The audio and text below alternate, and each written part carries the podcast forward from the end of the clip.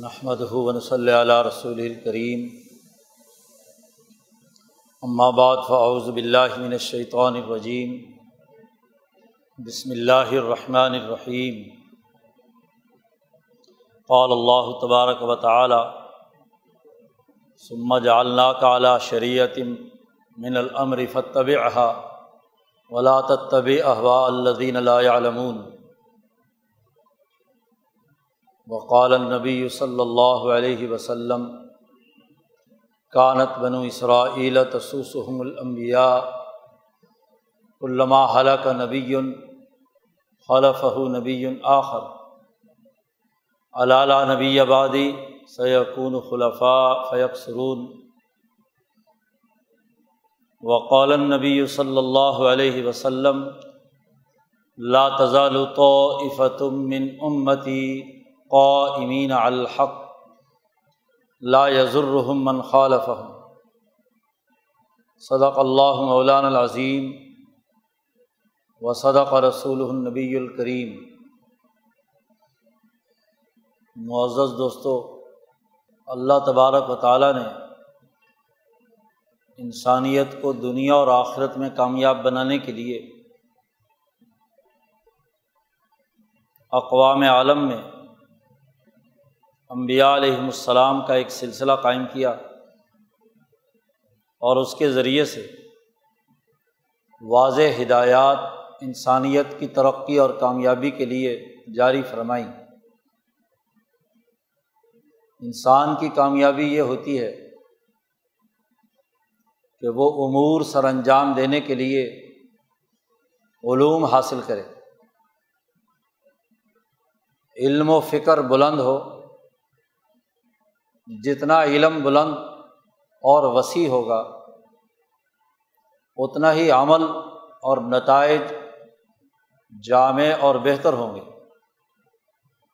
جتنا علم ناقص ہوگا، فکر کی پستی ہوگی، اتنا ہی عمل بھی ناقص اور نتائج سے محروم ہوگا۔ اللہ تبارک و تعالیٰ نے انسان کی علمی استعداد کی بلندی کے لیے امبیا علیہم السلام بھیجے۔ انسان کی ضرورت تھی کہ وہ اعلیٰ درجے کا علم حاصل کرے۔ چنانچہ علم کے منبع سے ذات باری تعالیٰ نے امبیا علیہم السلام علوم لے کر اس دنیا میں آئے۔ اللہ نے بھیجا اور انسانیت کی دنیاوی اور اخروی ترقی کا ایک واضح مکمل نظام فکر و عمل عطا کیا گیا۔ خاص طور پر حضرت ابراہیم علیہ السلام، جنہوں نے انسانیت کے بنیادی اثاثی اصولوں اور اس سے متعلق بنیادی علوم انسانیت میں منتقل کیے، انسانیت کے امام قرار پائے۔ ابراہیم علیہ السلام سے لے کر حضور اقدس صلی اللہ علیہ وسلم تک واضح اور دو ٹوک ہدایات، قوانین و ضوابط، علوم و افکار دنیا میں منتقل کیے گئے۔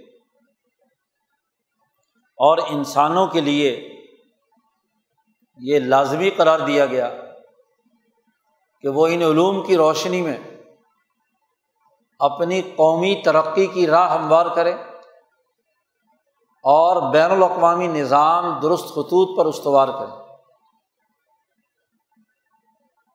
یہ ابراہیمی تحریک ہے اور اس ابراہیمی تحریک کی اتباع کرنے کا حکم دیا گیا۔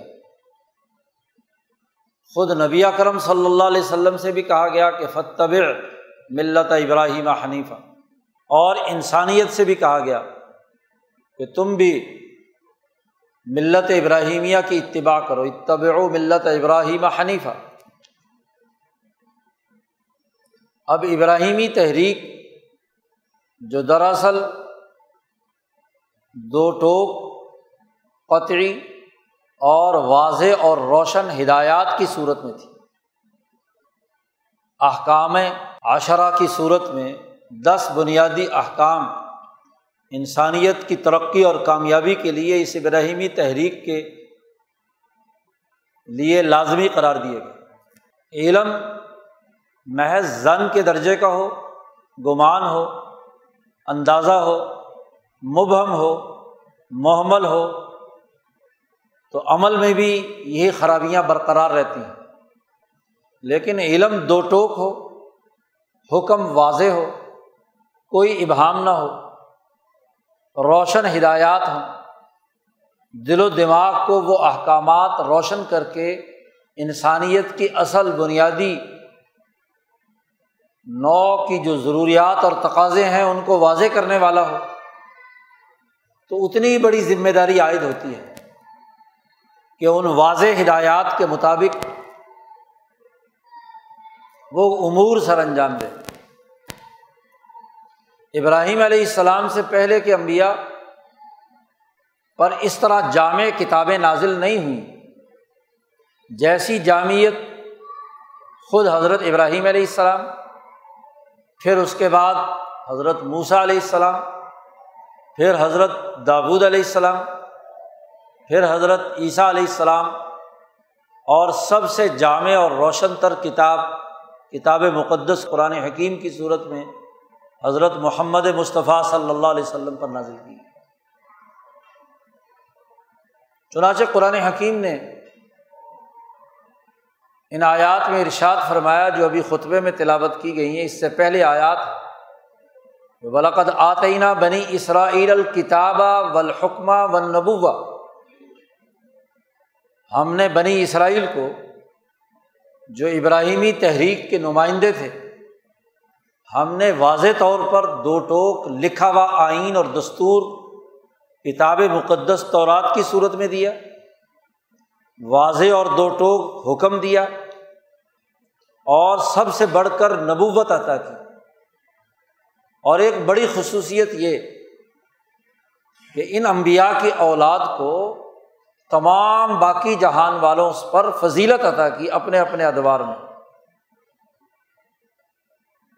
بہت بڑی فضیلت دی۔ اور پھر واضح طور پر اگلی بات ارشاد فرمائی کہ وہ آتنا ہوں بینات من الامر کہ ہم نے انہیں امور سر انجام دینے کے لیے واضح دو ٹوک روشن ہدایات دی العمر کا استعمال قرآن حکیم جہاں بھی کرتا ہے۔ اس کا تعلق قومی، سیاسی، معاشی اور اجتماعی نظام سے ہوتا ہے۔ یا بین الاقوامی امور اور ان کی انجام دہی سے ہوتا ہے۔ گویا کہ انسانیت کی شیرازہ بندی کرنے والے جتنے بھی امور ہیں، خواب و عبادات سے متعلق ہوں، ارتفاقات سے متعلق ہوں انسانی سماجی زندگی کے سیاسی پہلو سے ہوں یا انسانی زندگی کے معاشی پہلو سے ہوں، وہ تمام العمر میں شامل ہیں۔ نماز، روزہ، عبادات، سیاسیات و معاشیات و عمرانیات، تمام امور العمر ہم نے واضح اور دو ٹوک بینات من العمر ان کو دیے۔ اور ان بنی اسرائیل کو باقی اقوام عالم پر ہم نے فضیلت عطا کی اپنے اپنے دور میں۔ موسا علیہ السلام کے زمانے میں بنی اسرائیلوں کو باقی تمام اقوام پر کیا فضیلت دی؟ اور وہ فضیلت کیا تھی؟ کہ ایک آئین، الکتاب، ایک واضح حکم، فرمان اور علم حاصل کرنے اور کام سر انجام دینے کے لیے جس سسٹم کی ضرورت تھی، اس سسٹم کی ہدایات دینے والے اعلیٰ الاظم درجے کے امبیا نبوت وہ طریقۂ کار ہے امبیا علیہم السلام کا کہ جس کے ذریعے سے امبیا کو احکامات الہیہ پر عمل درآمد کا طریقہ اور سسٹم سمجھایا جاتا ہے کہ یہ حکم اس پر عمل درآمد کیسے ہوگا؟ امبیا علیہم السلام جہاں کتاب لاتے ہیں، اللہ کے احکامات دنیا پہ لاتے ہیں، وہیں ان احکامات کو پورا کرنے کا پروسیجر بھی بتلاتے ہیں سسٹم بھی بناتے ہیں طریقۂ کار بھی بتلاتے ہیں۔ اگر ہم موسا علیہ السلام کے زمانے میں دیگر اقوام عالم کا جائزہ لیں، تو ان کے پاس کوئی نہ واضح دستور اور آئین تھا۔ نہ ان کے پاس کوئی واضح حکم اور ان کے پاس نبوت کا وہ نظام جس کے ذریعے سے موسا علیہ السلام کو ہدایات دی گئی وہ دیگر امبیا کے پاس اس درجے کا نہیں تھا۔ حکمات ہے۔ نبوت کا جو ایک درجہ مفہمین کا ہے، تفہیمات کا ہے، وہ رہا ہے۔ ہر قوم میں رہا ہے، نذیر بھی رہا ہے، رسول بھی رہا ہے۔ لیکن اعلیٰ ترین درجے پہ نبوت کا اعلیٰ ترین مقام وہ موسا علیہ السلام کے ذریعے سے ہم نے انہیں دیا۔ موسا علیہ السلام کو ماننے والے اپنے آپ کو یہودی کہتے ہیں۔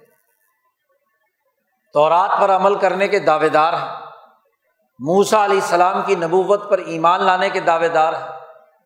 تورات یا عہد قدیم کو تسلیم کرتے ہیں۔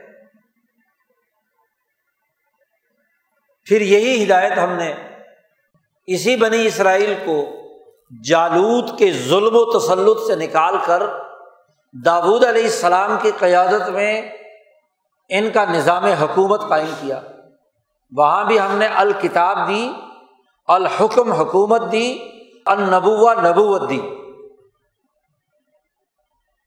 کسی قوم کے پاس سیاسی حکومت کا ہونا، آئین اور دستور کا ہونا اور اس پر عمل درآمد کرنے کے سسٹم کا واضح طور پر ہونا، اس سے بڑھ کر اور کیا بات ہوگی؟ یہ بات موسا علیہ السلام کے ذریعے سے بھی دی گئی۔ حکومت کا نظام موسا علیہ السلام نے قائم کیا۔ دابود علیہ السلام اور سلیمان علیہ السلام کے ذریعے سے بھی دی گئی۔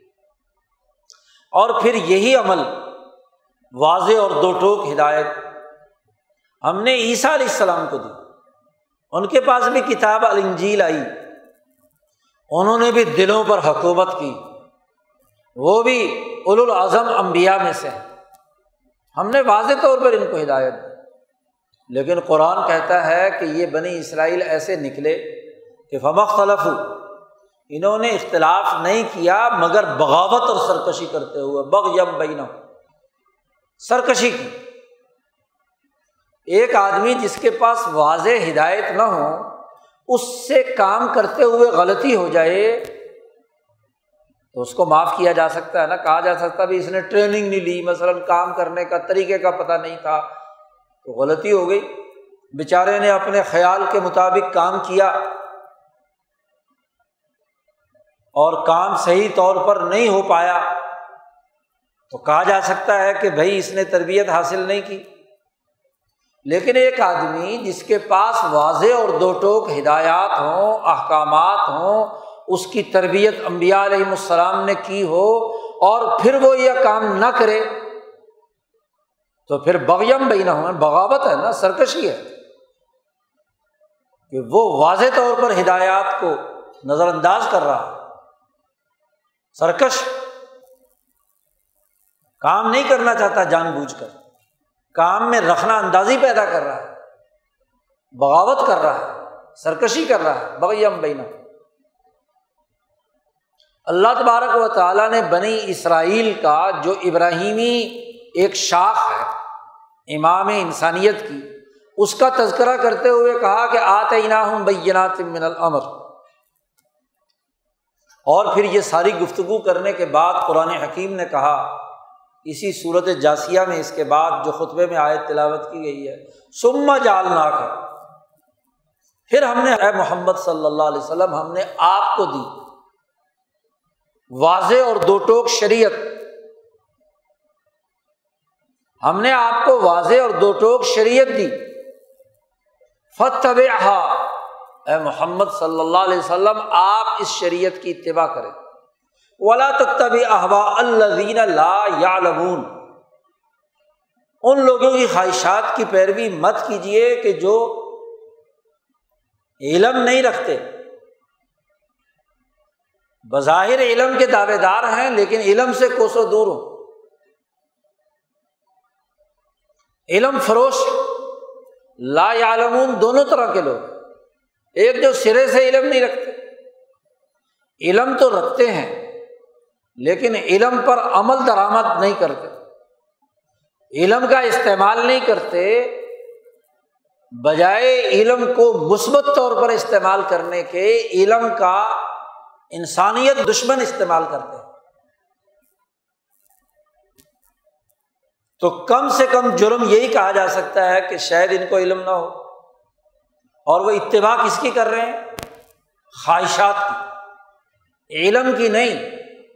علم کی ضد خواہش علم تو انسان میں وہ روشنی پیدا کرتا ہے، وہ جذبات پیدا کرتا ہے، وہ ویلیوز منتقل کرتا ہے کہ اس کا پورا وجود اس علم کی روشنی سے روشن ہو جاتا ہے اور آدمی اس علم کے مطابق عمل درآمد کر رہا تھا علم وہی علم ہے جو انسان کو عمل پر اکسائے۔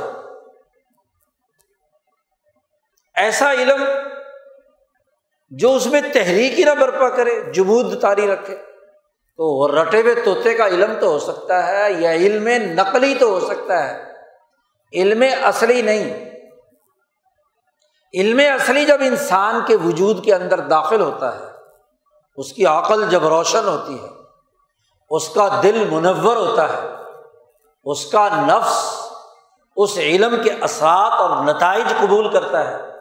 تو پھر پورا وجود اس علم کے مطابق عمل کرنے کے لیے آمادہ ہوتا ہے۔ اس کے ہاتھ، اس کے پاؤں، اس کا جسم، اس کی روح، اس کا فکر، تمام چیزیں اس علم سے منور ہو کر کردار ادا کرتے ہیں بھلا آپ بتاؤ کہ کسی آدمی کا پورا وجود ایک علم کی لذت سے بھرپور ہو جائے، شرابور ہو جائے وہ اس کے پورے وجود کے اندر داخل ہو جائے، تو کیا اس کا جسم اس علم کے مطابق اپنے عمل کا اظہار نہیں کرے گا؟ دو ہی شکلیں ہیں کہ وہ علم صرف حلق سے اوپر اوپر رہا، زبانی کلامی، اور اس نے دل پر اثر نہیں کیا۔ اس نے دماغ پر اثر نہیں کیا، نہ دل روشن ہوا، نہ دماغ روشن ہوا نہ نفس روشن ہوا۔ اسی کو کہا لا یا وہ زبانی علم تو تورات یاد کی بھی ہے۔ زبانی طور پر حکومت کی خواہش رکھتے ہیں۔ زبانی طور پر چاہتے ہیں کہ نبوت کا آخری سلسلہ بھی ہمارے اندر ہی قائم ہو۔ آخری نبی بھی ہمارے یہودیوں میں سے، عیسائیوں میں سے آئے، بنی اسرائیل میں سے آئے۔ خواہش رکھتے ہیں۔ تو تینوں چیزیں بطور علم کے ان کے پاس نہیں ہیں۔ اور جو علم دل پر اثر نہ کرے، دماغ پر اثر نہ کرے، عقل کو روشن نہ کرے، تو وہاں نفس کی خواہشات عقل پر اثر انداز ہوتی ہے وہاں عقل نفس کے تابع ہو جاتی ہے۔ معاملہ الٹا ہو جاتا ہے۔ حیوانیت دماغ پر سوار ہو جاتی ہے۔ حیوانیت دل پر مسلط ہو جاتی ہے۔ حالانکہ ہونا تو یہ چاہیے کہ انسان کا جسمانی ڈھانچہ، اس کا نفس منور عقل کے تابع ہو۔ اور دل جو تزکیہ اور اعلیٰ ترین درجے پہ حاصل کر لیا، اس کے تابع ہو کر کردار ادا کرے۔ لیکن معاملہ الٹا ہو گیا۔ اس لیے کہا بلا تب احوا اللہ لا عالمون اے محمد صلی اللہ علیہ وسلم، آپ اتباع نہ کیجیے ان لوگوں کی جنہوں نے خواہشات کا نام علم رکھ لیا۔ وہ علم ہے ہی نہیں۔ کیونکہ عقلی طور پر وہ خواہش ثابت شدہ نہیں، قلبی طور پر وہ بہتر اور تزکیے والی نہیں۔ وہ صرف نفس کی خواہشات اور تمنائیں ہیں اور نفس وقتی لذات اور خواہشات کے پیچھے انسان کو بگاتا ہے۔ اس لیے یہ نفس اور خواہشات کی پیروی، یہ خواب من دساہا، یہ نفس کو کیا ہے؟ ذلیل اور رسوا کرتا ہے۔ جبکہ وہی قلب جو تزکیے والا ہے، وہ کامیاب افلاح منزکا تو آپ صلی اللہ علیہ وسلم سے کہا، ان کی اتباع مت کیجیے۔ ان ان کا من اللہ شیا اللہ کے مقابلے میں یہ آپ کا کچھ بھی تو نہیں کر سکتے۔ کیونکہ ظالم ہے یہ ظالم ہے اور ظالم ایسے ہیں کہ یہ ایک دوسرے کے دوست ہیں۔ ان ظالمین باز اولیا باز یہ یہودی، یہ عیسائی اور یہ جو نام نہاد مسلمان منافقین ہیں، یہ سب یار ہیں۔ مدینہ منورہ میں یہودی، عیسائی، منافق، مکے کے مشرق سارے یار تھے نا ایک دوسرے کے۔ یہ اتحادی قوتیں تھیں جو مدینہ منورہ پر چڑھ دوڑے غزبۂ احزاب کے موقع پر۔ ہر لڑائی میں یہ ایک دوسرے کے یار بن کر، دوست بن کر آئے تھے۔ لیکن و اللہ ولی المتقین، اللہ پاک متقیوں کا ولی ہے۔ حمایتی ہے، ان کی حفاظت کرنے والا ہے۔ اس لیے مت گھبرائیے ان سے۔ یہ واضح ہدایات اس کتاب مقدس قرآن حکیم میں دے کر وہ جو بینات من العمر بنی اسرائیل کو دیا تھا اور وہ جو شریعت نبی اکرم صلی اللہ علیہ وسلم کو دی تھی، ان تمام کی طرف اشارہ کر کے اللہ نے کہا ہاضا بسا ارناس و ہدم و رحمہ۔ یہ تورات، زبور، انجیل، قرآن، یہ کتابیں اور یہ امبیا علیہم السلام کی قائم کردہ حکومتیں اور یہ جو سلسلہ نبوت ابراہیم علیہ السلام سے چلا آ رہا ہے، یہ سب کے سب۔ یہ جو بینات من العمر اور جو آپ کو شریعت دی ہے من العمر حکومت چلانے کے لیے حاضہ بصور یہ بڑی بصیرت افروز باتیں ہیں۔ عقل کو روشن کرنے والی ہے ہدایت ہے اور رحمت ہے۔ لیکن کس قوم کے لیے؟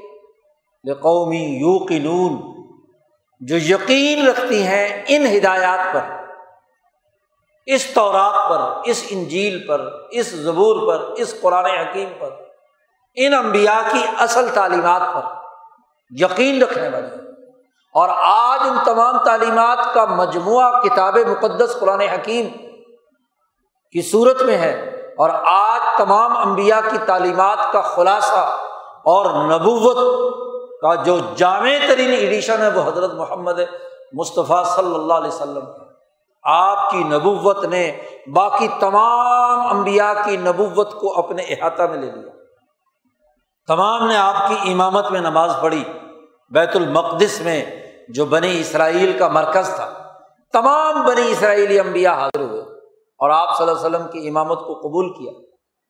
اب ذرا غور فرمائیے کہ یہ آیات مبارکہ واضح اور دو ٹوک پیغام دے رہی ہیں آج کے مسلمان کو۔ اور اس تناظر میں اس کی اہمیت مزید بڑھ جاتی ہے کہ آج کا مسلمان بینات من العمر یا شریعت من العمر سے غافل ہے۔ وہ بھی خواہشات کا پیروکار بن گیا وہ بھی احوا الزین اللہ عالمون کے اندر شامل ہو گئے۔ اس کی سب سے بڑی دلیل یہ ہے کہ آج اس غلامی کے ماحول میں آج کا مسلمان اس کے یقین اور ایمان کی کیفیت یہ ہے کہ جو وہ انسانیت کے بنیادی اثاثی اصول جو ابراہیمی تحریک کے بنیادی اثاثی اصول تھے، اس کے دماغ سے نکل گئے۔ اتنا بڑا المیہ اور یہی نہیں، آپ ذرا ان آیات کی روشنی میں آج کی یہودیت، آج کی عیسائیت اور آج کا مسلمان، یہ تینوں دنیا بھر کے مذاہب اپنے آپ کو دعویٰ کرتے ہیں کہ ہم ابراہیمی یہودی بھی کہتے ہیں۔ کہ ہماری ابتدا ابراہیم علیہ السلام سے اور موسا علیہ السلام ابراہیم کی اولاد میں بھی ہیں اور ان کے مشن اور فکر کے وارث بھی ہیں آدھے قدیم۔ میں آدم سے لے کر حضرت موسا علیہ السلام تک کے تمام واقعات، چاروں تورات کے چاروں جو ایڈیشن ہیں، آدم کی تخلیق، کتاب پیدائش سے لے کر کتاب الخروج تک۔ پورے کی پوری تعلیمات الحد القدیم کے نام سے آج بائبل کا حصہ ہے۔ اسی طرح حضرت بوسا علیہ السلام سے لے کر عیسیٰ علیہ السلام تک کی تعلیمات بھی بائبل میں موجود ہے زبور بھی اس کا حصہ ہے۔ عیسیٰ علیہ السلام سے پہلے کے جتنے بھی انبیاء نے تورات کی تشریحات میں جو کچھ کہا ہے ان پر تمام تعلیمات جمع کی ہوئی عہد قدیم میں اور عہد جدید میں اناجیل اربا حضرت عیسیٰ علیہ السلام کے حواریین نے جو مرتب اور مدون کی ہیں، وہ سب کی سب کیا ہے؟ مرتب اور مدون شدہ اناجیل اربا تو یہ اناجیل اربا جی۔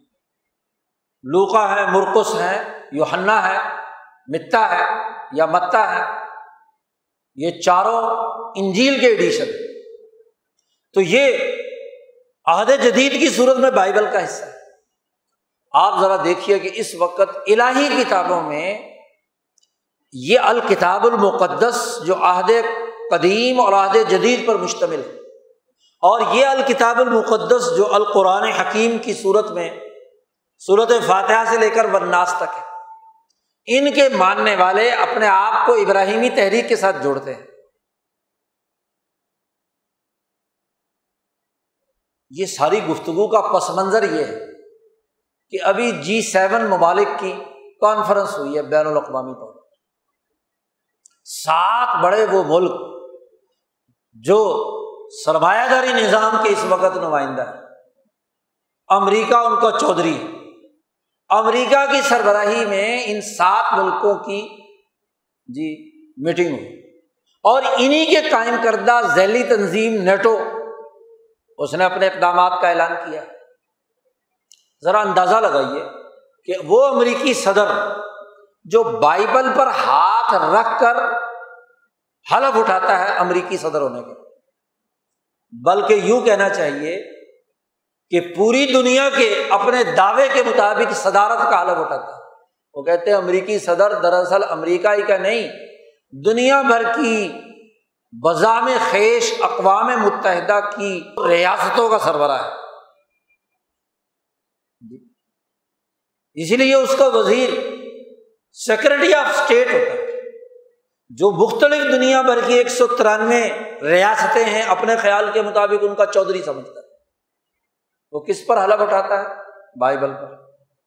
اور بائبل پر اللہ نے کہا آتے ہوں بینات منل امر اور وہ امر کیا ہے؟ آج بھی تورات میں موجود ہیں آج بھی انجیل میں موجود ہیں آج بھی قرآن حکیم میں صورت الانعام میں، آخری رقوع سے پہلے رقوع میں۔ اللہ پاک نے وہ دس اصول جو تورات میں ہیں، وہ یہاں بھی بیان کیے۔ کیا اصول ہے؟ اللہ کے ساتھ کسی کو شریک نہیں ٹھہرانا۔ کسی انسان کا قتل نہیں کرنا، والدین کے حقوق ادا کرنے، بچوں کو قتل نہیں کرنا، پورا تولنا، پورا ناپنا ہے، معاہدات کو پورا کرنا ہے ببی عہد اللہ اوفو احکامات قرآن حکیم نے یہ واضح طور پر، ذرا تورات اٹھا کر دیکھو موسا علیہ السلام کا وہ خطاب جو یہودیوں سے انہوں نے کیے۔ عیسیٰ علیہ السلام کا وہ پہاڑی کا باز جس میں عیسیٰ علیہ السلام نے اٹھ کر انسانیت کے لیے بنیادی خطاب کیا ہے کوئی اس میں کوئی غلط بات ہے؟ وہی واز ہے جو یہ نبی اپنی قوم کو ترقی دینے کے لیے واضح اور دو ٹوک ہدایات دیتا ہے۔ سود خوری کی ممانعت وہاں، سرمایہ پرستی کی ممانعت وہاں، انسانیت کو نقصان پہنچانے اور اذیت پہنچانے کی مذمت وہاں موجود۔ آج ان تمام تر تحریفات کے طورات اور بائبل کا حصہ ہے۔ اور اس الکتاب المقدس پر حلف اٹھاتا ہے۔ جی کون؟ امریکی صدر۔ کون؟ ایک ابھی ویڈیو وائرل ہوئی ہوئی ہے۔ جی امریکہ کی۔ ہاں جی ایک پولیس چیف قرآن پاک پر حلف اٹھا رہا ہے کہ میں انسانیت کے لیے اس کتاب کو پر حلف اٹھا کر کہتا ہوں کہ میں انسانیت کے لیے کام کروں۔ جو بھی ان کا حلف اب حلف قرآن سے اٹھایا اور یہ حلف مسلمان تمام جو سربراہان مملکت ہیں وہ بھی قرآن پر اٹھاتے ہیں، اللہ کے نام پر اٹھاتے ہیں۔ جبکہ قرآن میں واضح ہدایات بینات من العمر لیکن دنیا کی یہ عالمی سامراجی تاغوتی قوتیں بائبل پر حلف اٹھانے یا قرآن پر حلف اٹھانے کے باوجود قتل انسانیت کے فیصلے کرتے ہیں۔ ملکوں کو غلام بنانے کے فیصلے کرتے ہیں۔ معاشی اقدامات جس کے ذریعے سے دنیا کے ملکوں کی منڈیوں پر قبضہ کرے ان کو یرغمال رکھیں، ان کے حقوق سلب کریں، ان پر جنگیں مسلط کرے ان میں آپس میں تقسیم در تقسیم پیدا کر کے ڈیوائڈ اینڈ رول کی سیاست کریں۔ سرمایہ پرستی کا نظام مسلط کریں۔ یہ پورا کا پورا نظام کون چلا رہا ہے؟ قرآن کہتا ہے کہ یہ وہ لوگ ہیں کہ احوا اللہ دین اللہ یہ خواہشات کی پیروی کر رہے ہیں۔ اور نبی اکرم صلی اللہ علیہ وسلم کو اور امت محمدیہ کے تمام مسلمانوں کو جو سچے سچائی کے ساتھ ایمان لانے والے ہیں۔ ان سے واضح طور پر کہہ دیا کہ ان کی اتباع مت کرو۔ ولا تب احوا اللہ اور پھر جس آیت میں کہا کہ یہ ظالمین بعض اوریا بعض، یہ سات کا جو ہاں جی اکٹھ ہے، یہ جو نیٹو کا اکٹھ ہے، ذرا ان تمام کے فیصلوں کو تو دیکھو کہ یہ ظالمانہ فیصلے نہیں۔ یہ ظالم ایک دوسرے کے دوست نہیں ہے۔ اور پچھلا سو ڈیڑھ دو سو سال چل رہا ہے۔ ان نام نہاد یہودیوں، عیسائیوں اور ان کے اعلی کار مسلمان سامراجی طبقوں کا کہ دنیا بھر میں ابراہیم کا نام لینے والے موسا علیہ السلام اور عیسیٰ علیہ السلام کا نام لینے والے داود علیہ السلام اور سلیمان علیہ السلام کا نام لینے والے محمد مصطفیٰ صلی اللہ علیہ وسلم کا نام لینے والے دنیا میں ظلم بانٹ رہے ہیں۔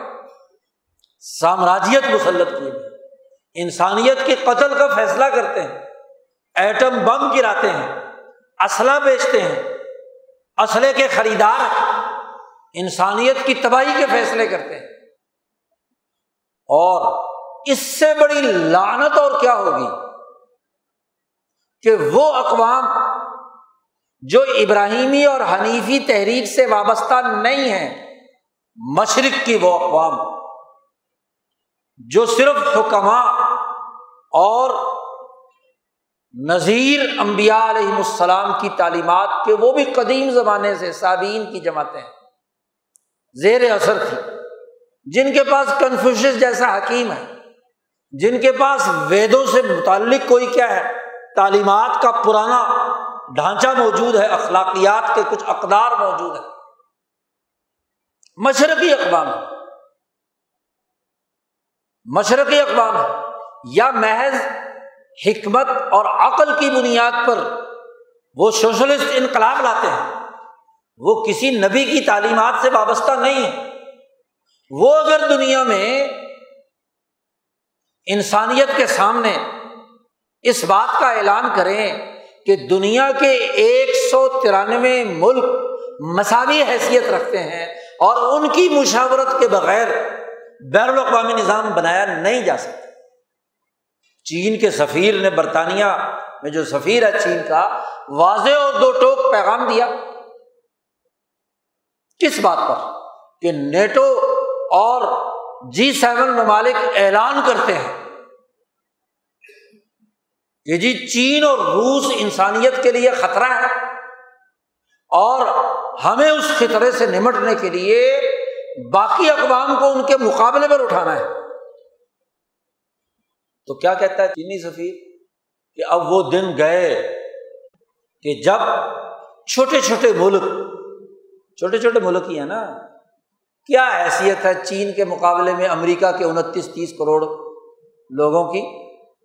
جہاں ڈیڑھ دو ارب انسان، جہاں ڈیڑھ دو ارب انسان ہندوستان میں ہے ان کے مقابلے میں اتنا بڑا وسیع ملک رشیا، اس کے مقابلے میں امریکہ، کیا حیثیت؟ جرمنی، فرانس، برطانیہ، جزائر چھوٹے چھوٹے چھوٹے چھوٹے گروہ ہیں، سامراجی گروہ، صرف ہتھ کنڈوں سے، ظالمانہ ہتھ کنڈوں سے، دنیا پر حکمرانی کے خواب دیکھتے ہیں۔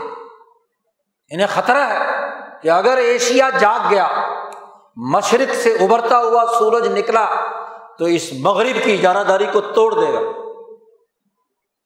خطرہ ہے کہ مشرق سے ابھرتا ہوا سورج انسانیت کی آنکھیں خیرہ کرے گا۔ خطرہ ہے کہ جو ہم ظلمتوں کے اندھیروں میں مشرق وسطی کو لوٹتے رہے افریقہ کو لوٹتے رہے، اس کے خزانے لوٹے۔ ایشیا اور افریقہ کے لیے ہم نے شفاق اور سیاہ رات کا ایک بہت بڑا نیٹ ورک بنایا تھا، وہ ٹوٹ نہ جائے۔ اور چیلنج کون کر رہا ہے؟ یہ ابراہیمی تحریک کے نام نہاد، الہی مذاہب کے ماننے والوں کے مقابلے میں وہ جو الہی تعلیمات کے دعوے دار نہیں ہیں۔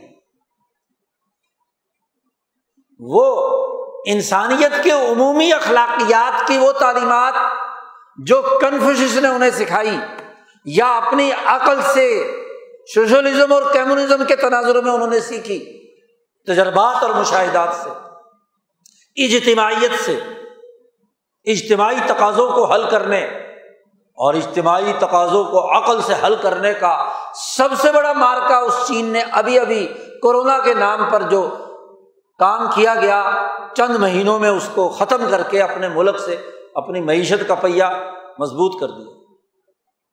اس کی معاشی ترقی، اس کی اجتماعی سیاسی ترقی آج ان ابراہیمی تحریک کے ماننے والوں کے اوپر ایک زناٹے دار تھپڑ رسید کر رہی ہے۔ ان کے نیچے سے زمین کھسکتی بھی انہیں نظر محسوس ہوتی۔ ہے یہ خواہش پرست ان کی خواہشات کے ٹوٹنے کا وقت آ چکا اسی لیے سات بڑے بڑے اپنے آپ کو لیڈر سمجھنے والے دھمکیاں لگا رہے ہیں۔ آدمی دھمکیوں پر تبھی اترتا ہے جب دلیل کے لیے کوئی چیز نہیں ہے۔ تجارت میں مقابلہ نہیں کر سکتے، معیشت میں مقابلہ نہیں کر سکتے، سیاسی اجتماعیت میں مقابلہ۔ بھلا ایک سرمایہ داری نظام سرمایہ کے بل بوتے پر نام نہاد جمہوریت کا ٹھیکیدار بنے۔ پارلیمنٹ بکے کانگریس بکے صدر اور وزیر اعظم انسانیت دشمنی کا کردار ادا کرے سرمایہ داری نظام پر۔ اور ایک عوامی جمہوریت کی بنیاد پر، پارٹی پالیٹکس کے اصول پر وہ اجتماعیت جو میرٹ کے مطابق اپنے ملک کے نظم و نسق کی ایسی نئی تنظیم قائم کرے کہ وہ پچاس سال کے اندر امریکہ کی ڈھائی سو سالہ اور برطانیہ کی ڈھائی سو سالہ ترقی کے مقابلے پر غالب آ جائے۔ تو کون سا سیاسی نظام اپنی مضبوطی کا اظہار کر رہا ہے؟ وہ جو ڈھائی سو سال پوری دنیا کے وسائل لوٹ کر قزاقی اور دنیا بھر کے ملکوں کی منڈیوں پر قبضہ کر کے اور وہ جس نے اپنی ذہنی، عقلی، اجتماعی اور قومی وسائل کو ترقی دے کر اپنا معیشت کا پہیا اتنا بلند کر دیا، کسی ملک کو لوٹ کر تو وسائل جمع نہیں کیے اس نے۔ اس کو دھمکیاں لگا رہے ہیں یہ چھوٹے چھوٹے ملک۔ آج چین کے سفیر میں یہ جرت کہ وہ چین کا وزیر اعظم کیا جواب دے گا، صدر کیا جواب دے گا، ایک سفیر چھوٹے سے ملک کا برطانیہ کا۔ وہ کہتا ہے کہ وہ دن گزر گئے جب یہ چھوٹے چھوٹے ملک جو ہیں، اپنے سرمایہ دارانہ مفادات کے مطابق انسانوں کے ایک سو ترانوے ملکوں کے فیصلے کریں گے۔ ان کی لوٹ کھسوٹ کا تو وقت ختم ہونے والا ہے۔ اور اس کے مقابلے میں ہونا کیا چاہیے؟ کہ دنیا کے ایک سو ترانوے ممالک مساوی حیثیت رکھتے ہیں، ان کی مشاورت اور ان کے ساتھ ڈائلاگ کے ذریعے سے تو مسئلہ حل کیا جا سکتا ہے۔ اور اس سے بڑی شکست اس جی سیون کی کیا ہوگی؟ اس سرمایہ داری نظام کی کیا ہوگی؟ کہ اب تک دنیا کے ترقی پذیر ملکوں سے وسائل چوستے رہے۔ جی؟ وسائل چوستے رہے۔ عراق تباہ کیا، اس کے وسائل چوس کر لے گئے۔ لیبیا تباہ کیا، اس کے وسائل۔ افریقہ پورا تباہ کیا، اس سے وسائل لے کر چلے گئے۔ اب چین نے جو حکمت عملی بنائی ون بیلٹ اور ون روڈ والی، اور اس کے ذریعے سے مشاورت اور معاہدات کے ذریعے سے دنیا بھر کے ملکوں کے ساتھ اپنا نیٹ ورک آگے بڑھایا، ان کے مشورے سے، کوئی جبر سے؟ نہیں۔ اب اس کا مقابلہ کرنے کے لیے کیا کہتے ہیں؟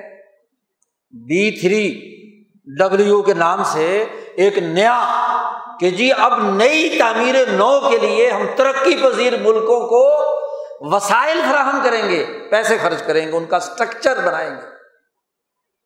یہ اسٹرکچر پہلے یہ تو جواب دو کہ توڑا کس نے؟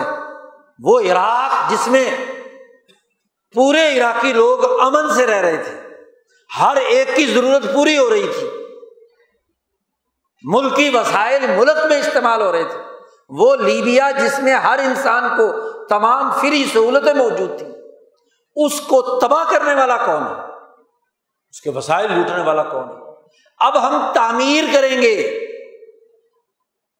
کہ کہیں چین نہ آ جائے گا یہ شکست کی علامت نہیں تو اور کیا ہے؟ بھائی سرمایہ داری کا اصول تو سرمایہ خرچ کر کے لوٹنے کا ہے، وسائل چوسنے کا ہے۔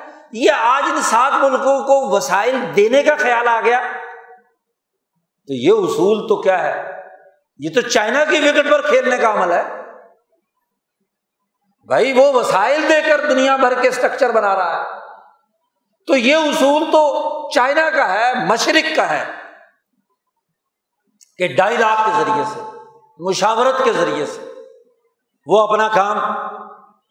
اور یہاں اب چونکہ زمین کھسک رہی ہے، افریقہ کے ملک نکلتے جا رہے ہیں۔ عراق جیسا ملک اور لیبیا کی چھوٹی چھوٹی قوتیں جو سامراج نے بھی پیدا کی ہیں، وہ بھی بولنا چاہتی ہیں۔ پاکستان بھی اپنا رخ بدل رہا ہے۔ جی۔ اور تو اور، امریکہ کے ذاتی حلیف اور غلام رہنے والے پچھلے سو سال سے وہ بھی چینی ٹیکنالوجی، چینی وسائل، چینی سرمایہ کاری اربوں کے بہت سے ملک معاہدات کر رہے ہیں۔ اب پاؤں کے نیچے سے زمین نکل رہی ہے۔ تو کہتے جی ہم تمہیں بھی وسائل دیں گے۔ گو، یہ وسائل ہوں گے لوٹ کھسوٹ کے لیے۔ لیکن دینے کا فیصلہ کیا؟ تو یہ شکست نہیں تو اور کیا؟ آج یہ اپنے آپ کو جو ابراہیمی تحریک کے نمائندے کہتے ہیں، جن کو اللہ نے پچھلے ہزار، دو ہزار سالوں میں کتاب بھی دی، جن کو حکومتیں بھی دی، جن کو نبوتیں بھی دی۔ ابراہیمی تحریک کے انبیاء آج ان کتابوں پر حلف اٹھانے والے مسلمان حکمران، وہاں کے طبقے ان کی کتابوں کو پڑھنے والا وہ عیسائی جو بائبل پڑھتا ہے، وہ یہودی جو عہد قدیم پڑھتا ہے تو رات پڑھتا ہے۔ وہ مسلمان جو قرآن پڑھتا ہے، وہ ذرا اپنے سینے میں جھانک کر دیکھے کہ کیا وہ اس کتاب کے اندر بیان کیے ہوئے قومی اور بین الاقوامی انسانی اصولوں پر اپنا نظام قائم کیے ہوئے ہے یا اس کے الرغم بغم بینہم بغاوت اور سرکشی کرتے ہوئے وہ یہ اختلاف و انتشار پیدا کر رہا ہے۔ مختلف اللہ ممبادی ماں جا ان کے پاس بینات آئے تو اس کے بعد اختلاف کر رہے ہیں۔ حالانکہ یہ بڑا بنیادی اصول ہے کہ واضح اور تو ٹوک حکم آنے کے بعد اختلاف کا پیدا کرنا افطراک کا پیدا کرنا بہت بڑا جرم، بغاوت، سرکشی۔ تو اللہ کی حکمرانی یہ کیسے جائز قرار دے سکتی ہے کہ جناب بغاوت کے طور پر دنیا بھر میں اختلاف و انتشار اور ڈیوائڈ اینڈ رول کی سیاست کرنے والے جو لوگ ہیں، ان کو زیادہ دیر تک برداشت کیا جائے، ان کے پیچھ پاؤں کے نیچے سے زمین کھینچ لی جائے۔ اور اللہ پاک نے کہا، یاد رکھو، اگر وہ انتظب اگر تم نے رو گردانی کی، تو یس تب دل قومن غیر کم سم ملا یقون تمہاری جگہ اللہ تعالیٰ انسانیت کو باقی رکھنا ہے نا دنیا میں۔ تو انسانیت کے لیے دوسری قوم میدان میں لے آئیں گے۔ اور امام شاہ ولی اللہ فرماتے ہیں کہ جب کوئی قوم عقل و شعور کے راستے پر اپنے انسانیت کی بھلائی کے لیے کردار ادا کرنے کے سفر پر چلتی ہے، تو آخر میں اس کا انجام یہی ہوتا ہے کہ اسے اگر بین الاقوامی نظام قائم کرنا ہے تو مسلمان ہونا پڑے۔ بر عظیم پاک و ہند کے بارے میں شاہ صاحب نے فرمایا کہ مجھے پختہ یقین ہے کہ اگر ان کو ہندوستان پر مکمل اور غالب حکمرانی مل گئی تو یہ بھی اسی طرح مسلمان ہو جائیں گے جیسے تتاری مسلمان ہوئے کیونکہ بین الاقوامی پروگرام سوائے قرآن کے اور کسی میں نہیں ہے۔ تاتاری کہاں سے آئے تھے؟ چین سے ہی تو آئے تھے۔ منگولیا سے تو آئے تھے۔ انہوں نے آ کر پرانا فرسودہ مسلمان جب نکارا ہو گیا قرآن کے نام پر حکمرانی کرنے والا خلیفہ بیکار ہو گیا، عیاشیوں میں مبتلا ہو گیا۔ بغداد اور دمشق جو ہے، وہ انسانیت سوچ کردار ادا کرنے لگے۔ تو اللہ پاک نے کیا ہے؟ تاتاری بھیجے، ہلاکو خان بھیجا، چنگیز خان بھیجا اور اس نے کشتوں کے پشتے لگائے۔ ہاں جی ان تمام حکمران طبقوں کو راستے سے ہٹایا۔ اللہ کی سنت ہے۔ ان کے نیچے سے زمین کھینچی۔ اور جب صفایا ہو گیا تو اب تاتاری حیران ہے کہ بین الاقوامی نظام کیسے چلائیں بھائی؟ اس کے لیے کوئی پروگرام اور کتاب چاہیے۔ انہوں نے جب غور و فکر کیا تو کتاب مقدس کی رہنمائی ہاں جی وہ ان کے سامنے آئی۔ انہوں نے جب قرآن پڑھا اور یا اللہ کی تعلیمات دیکھی، علماء اور محدثین کے کردار کو دیکھا، شیخ نجم الدین کبرا کی ہاں جی حالت کو دیکھا، تو یہی تاتاری مسلمان ہونا شروع ہو گیا۔ کہا اچھا اتنا بڑا پروگرام آپ کے پاس ہے۔ ہمیں تو پروگرام چاہیے۔ پہلے ہمارے پاس جو کچھ تھا اپنی عقل سے آئے اور ہم نے آ کر کیا ہے؟ کردار ادا کیا۔ لیکن اب انسانیت کے لیے نظام بنانا ہے تو ہمیں، اور وہ جب مسلمان ہوئے تو دنیا بھر کی بین الاقوامی حکومت خلافت عثمانیہ کون تھے یہ ترک؟ یہ وہی تو ہیں جو چین سے گئے تھے۔ وہی تو ہیں جو ادھر ان علاقوں سے گئے تھے۔ اللہ نے انہیں غالب بنا دیا۔ پانچ سو سال مسلمانوں پر حکومت کی ہے، عثمانی ترکوں نے۔ اسی لیے جن کے آبا و اجداد کہاں سے آئے تھے؟ اسی علاقوں سے آئے تھے۔ اللہ نے کہا تھا، او بنی اسرائیلی ہو او بنی اسماعیلی ہو قریشی ہو اگر تم نے روگردانی کی تو یس تب دل قومن غیر کم تمہاری جگہ پہ ہم نئی قوم لے آئیں گے۔ اور سمبلا یقون و کم تمہاری طرح کی نہیں ہوں گی وہ۔ جی تو کیا یہ تاریخ دوبارہ نہیں دہرائی جا سکتی؟ جی بنی اسرائیل امبیا بھی موجود اور غلام بنا دیا گیا۔ جالود نے غلام بنایا تھا، قرآن جس کا تذکرہ کرتا ہے۔ بخت و نثر نے اینٹ سے اینٹ بجائی تھی، نبی موجود ہے۔ بلکہ نبی کو بھی پکڑ کر لے گئے۔ جی نبوت موجود ہے، حکومت چھن گئی۔ بیت المقدس کی اینٹ سے اینٹ بجا دی گئی۔ آج ہمیں دھوکہ دیا جاتا ہے۔ کہ جی بین المقدس پر فلاں کا قبضہ ہو جائے گا۔ یہودی کہتے ہیں ہمارا قبضہ ہونا چاہیے، مسلمان کہتے ہیں ہمارا قبضہ ہونا چاہیے، عیسائی کہتے ہیں ہمارا قبضہ ہونا چاہیے۔ اور پھر ایک اور ہاں جی مسلمان کہتے ہیں کہ جی یہ اب آج کل کیا ہے، حرم پہ قبضہ کر لیں گے، مدینے پہ قبضہ کر لیں گے ہاں جی مکہ پہ قبضہ کر لیں گے۔ تو کیوں قبضہ ہوتا ہے؟ ذرا قبضے کی تاریخ تو قرآن سے اٹھا کر دیکھو۔ کہ جب بد اخلاق ہو جائیں، ظالم ہو جائیں، ظالموں کے نمائندے بن جائیں، خواہشات کے پیروکار بن جائیں، تو اللہ پاک کو کوئی ضرورت نہیں ہوتی، اٹھا کر تبدیل کر دیتا ہے، دوسری قوم کو لے آتا ہے۔ آج ہمیں ڈرایا جا رہا ہے کہ جی چین قبضہ کر لے گا، فلانا قبضہ کر لے گا، روس قبضہ کر لے گا، وہ قبضہ کر لے گا۔ بھائی تمہارے کرتوت خراب ہوں گے تو تمہیں سزا دینے کے لیے کوئی نہ کوئی چاہے اور ان کی سزا تو ابھی نرم ہے۔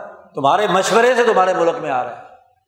اور جس کے گود میں تم بیٹھے ہوئے ہو، وہ یہودی اور عیسائی، وہ سامراجی تعوتی قوتیں، وہ تمہارے حکمران طبقات جنہوں نے تمہیں اب تک غلام اور یرغمال رکھا ہے۔ تمہیں ذلیل کر رہے ہیں۔ تمہارے یہاں آزادی اور حریت کی بنیاد پر سسٹم نہیں بننے دیتے۔ تمہیں یرغمال بناتے ہیں۔ آئی ایم ایف کے ذریعے سے، ورلڈ بینک کے ذریعے سے۔ تمہارا بجٹ تک وہ بناتے ہیں۔ تم پر سودی قرضے وہ مسلط کرتے ہیں۔ قرضوں کی معیشت کی بنیاد پر تمہارے ملکوں کو یرغمال بنائے ہوئے ہیں۔ جب جی چاہے کان مروڑ دے، جب جی چاہے جو ہدایت دے دے، تم نے اس کے مقابلے میں کیا کیا اور اگر تمہارے کرتوت صحیح نہیں ہوں گے، تو جس کے اخلاق بھی انسانوں میں سے اچھے ہوں گے، غلبہ اس کو ملے گا۔ تم اپنے اخلاق درست کرو، تمہیں کس نے روکا؟ ہے نمازیں پڑھتے ہو، روزے کرتے ہو، دیواریں گریا پر جا کر روتے ہو، بائبل پر حلف اٹھاتے ہو، کبھی ان اخلاقیات اور اقدار جو انسانیت کی ترقی کے لیے اس کتاب مقدس عہد قدیم و جدید میں ہے اور اس کتاب مقدس قرآن حکیم میں ہے، اس پر عمل کیا؟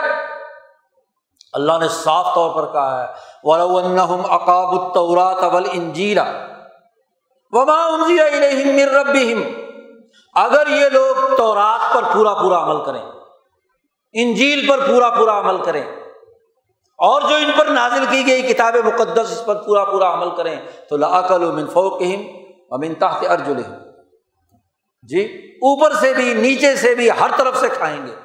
اور اگر اس پر عمل نہ کریں اور اس کے اصولوں کو پائمال کریں، تو پھر جیسے جالود نے آ کر سزا دی، جیسے بخت و نثر نے ان کو آ کر سزا دی، جیسے تاتاریوں نے ان کو سزا دی، تو سزا کے لیے تیار ہو جاؤ۔ جی آج ان بین الاقوامی حالات میں مسلمان کا نظریہ بینات من العمر کے اصول پر چیزوں کے تجزیہ کرنے ہونا آج ہماری عقل ماری گئی، کتنے مسلمان ہیں پاکستان کے، کتنے نوجوان ہیں جو جی سیون کی بڑھتی ہوئی بے چینی اس کے پاؤں کے نیچے سے نکلنے والی زمین کا ادراک رکھتے ہیں۔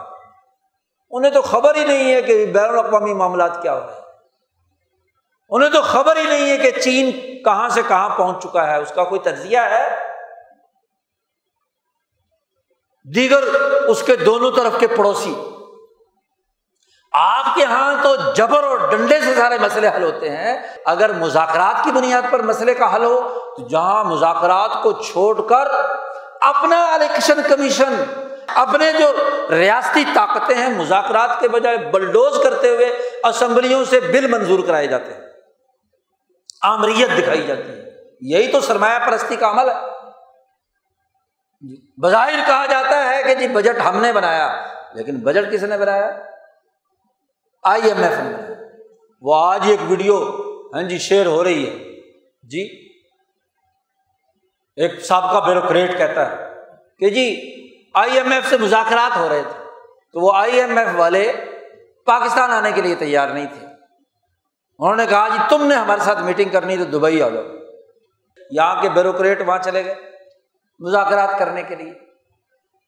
اور وہاں بار بار یہ کہتے رہے آئی ایم ایف سے کہ جی ہمیں ریلیف دیا جائے، یہ کیا جائے جی ہم بڑے مقروض ہیں، ہمارا بڑے بھوکے ننگے ہیں، بار بار یہ تو ہمیں جی قرضوں میں ریلیف دیا جائے، یہ کیا جائے، وہ کیا جائے۔ وہ جو آئی ایم ایف کے نمائندے بیٹھے ہوئے تھے انہوں نے کہا ذرا یہ مائک ایک طرف کرو، تمہارے سے ذاتی بات کرنا یہ جو اپنے لنک شنک ہیں، یہ ختم کرو۔ اور اس کے بعد انہوں نے کہا پاکستانی وفد کے اراکین سے کہ تم جو بھیک مانگنے آئے ہو، قرضہ لینے آئے ہو نا، لگتا تو یہ کہ ہم تم سے قرضہ لینے آئے ہیں۔ کیوں؟ ذرا اپنے لباس کو دیکھو اور ہمارے لباس کو دیکھو۔ ہم آئی ایم ایف کے نمائندہ ہیں، ملازم ہیں۔ ہمارا لباس سادہ اور تم نے یہ جو مہنگی مہنگی گھڑیاں اور یہ جو قیمتی ترین برانڈ کے کیا سوٹ پہنے ہوئے ہیں، تم حکومت کے نمائندے بن کر آئے ہو نا۔ لگتا تو یوں ہے کہ ہم تم سے قرضہ لینے آئے ہیں۔ ان کا لباس، ان کی وضاقت ان کے اخراجات شہانہ ہے۔ یہ ستر سالوں سے آپ کا حال ہے، اخلاق بگڑ چکے۔ چین کا نمائندہ دنیا بھر کے ملکوں کا جو آزاد ہیں سرمایہ داری نظام سے ہاں جی اور تو اور خود سرمایہ داری جو ایجنسی ہے ہاں جی آئی ایم ایف ہے، اس کا نمائندہ سادہ لباس میں ہوتا ہے۔ جی۔ اس کی وضاح قطع اس کی اخراجات سادہ ہوتے ہیں۔ اور یہ جو ہاں جی نو دولتی ہے، ستر سالوں سے یہی کام ہو رہا ہے۔ پڑوسی ملک کا وزیر اعظم کراچی آیا، پاکستان بننے کے فوراً بعد۔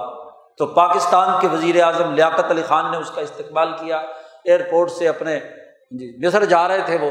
تو ان کو ہندوستان کے وزیر اعظم کو اپنے، انہوں نے جب کراچی کی سڑکوں پہ ہاں جی وہاں اور جو گاڑیاں واڑیاں تھیں جن میں ان کو وزیر اعظم کو پروٹوکول کے ساتھ لے کر آئے اور پھر گورنر ہاؤس پہنچے، وہاں جو کر و فر اور پردوں اور تام جھام دیکھی تو اس نے کہا، لیاقت پاکستان بننے سے پہلے تو تم ایسے نہیں تھے۔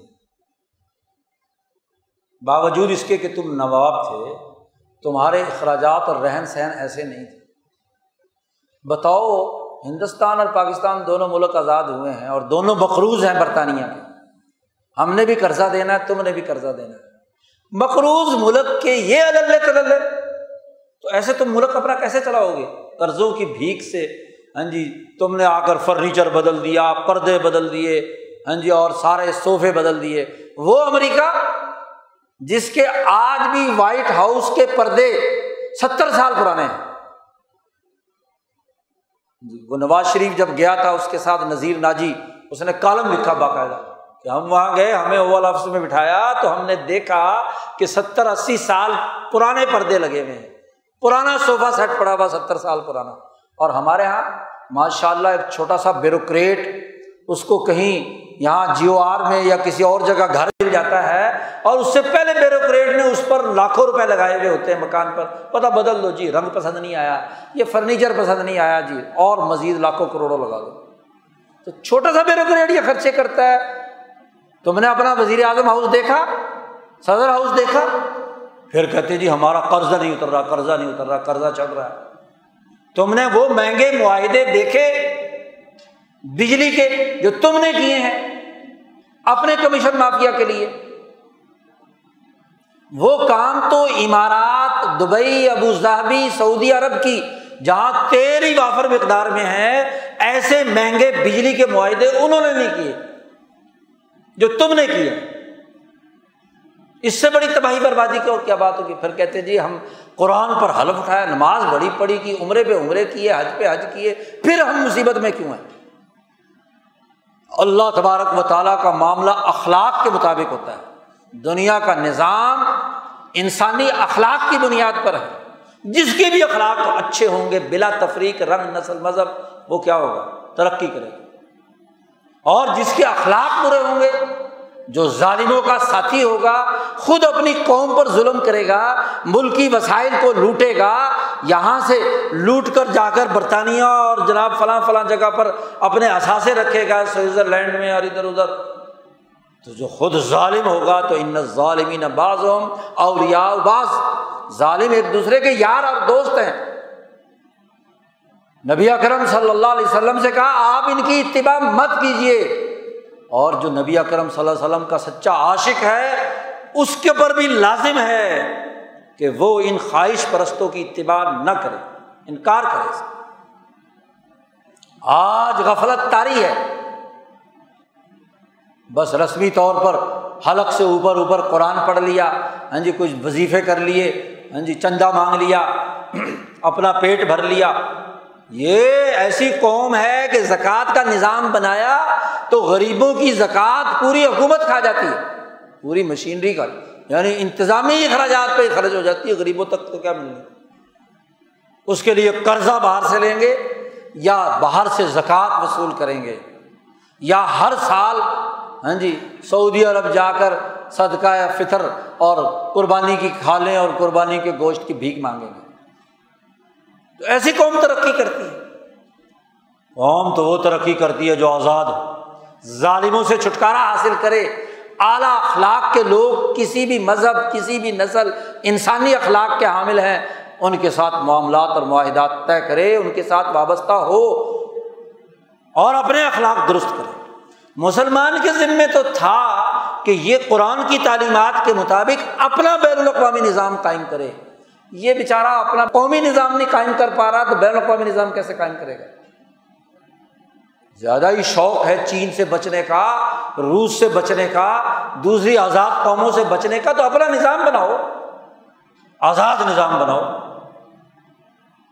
ورنہ کم از کم اس وقت انسانی اصولوں پر جو انسانیت کے لیے مشاورت اور معاہدات کی بنیاد پر کام کرنے والے ہیں، ان سے تو اپنا تعلق جوڑو۔ اور وہ سامراجی اور تاغوتی قوتیں جو تمہارا خون نچوڑ رہی ہیں، ان سے جان تو چھڑاؤ۔ یہاں کا مذہبی طبقہ، یہاں کے واعظین یہاں کے مذہب کے نمائندے، وہ ہمیں اکساتے ہیں اس بات کی طرف کہ مذہب کی بنیاد پر دیکھو جی عیسائی ہمارے دوست ہیں، یہودی ہمارے دوست ہیں، وہ دوست ہیں سرمایہ پرستی میں۔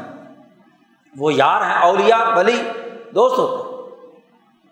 وہ ظلم میں تو ظالموں کے ساتھ دوستی لگانی ہے۔ اللہ نے کہا اس کے مقابلے میں متقین سے۔ جو تقوا کے اصول پر، اور تقوا کی تعریف حضرت پیران پیر فرماتے عدل سے ہے کہ عدل و انصاف کون کر رہا ہے۔ تو اس لیے ان آیات کی روشنی میں ایک مسلمان کو اپنا شعور بلند کرنا ہے۔ بین الاقوامی حالات پر نظر رکھنی ہے۔ شیطانی قوتوں کے اجتماعات کے غلط فیصلے سمجھنے ہیں۔ اس کے مقابلے میں شعوری رائے رکھنی ہے۔ بین الاقوامی حالات کے منظر نامے کو درست تناظر میں سمجھنا ہے اور تاریخ کے تناظر میں سمجھنا ہے، تاتاریوں کے تناظر میں سمجھنا ہے۔ انسانیت کے لیے کام کرنے والوں کے تناظر میں سمجھنا ہے۔ ایران کا وہ حکمران جو جا کر بیت المقدس کی اینٹ سے اینٹ بجا کر آیا، وہ بنی اسرائیل کی اس حکمرانی سے، بیت المقدس کے ان امبیا کی حکمرانی سے اخلاقی اعتبار سے بہتر تھا۔ اسی لیے جب اس نے قبضہ کیا بیت المقدس پر، تو وہاں نبی، جو وقت کے نبی تھے، ان کو ان یہودیوں نے قید کیا تھا۔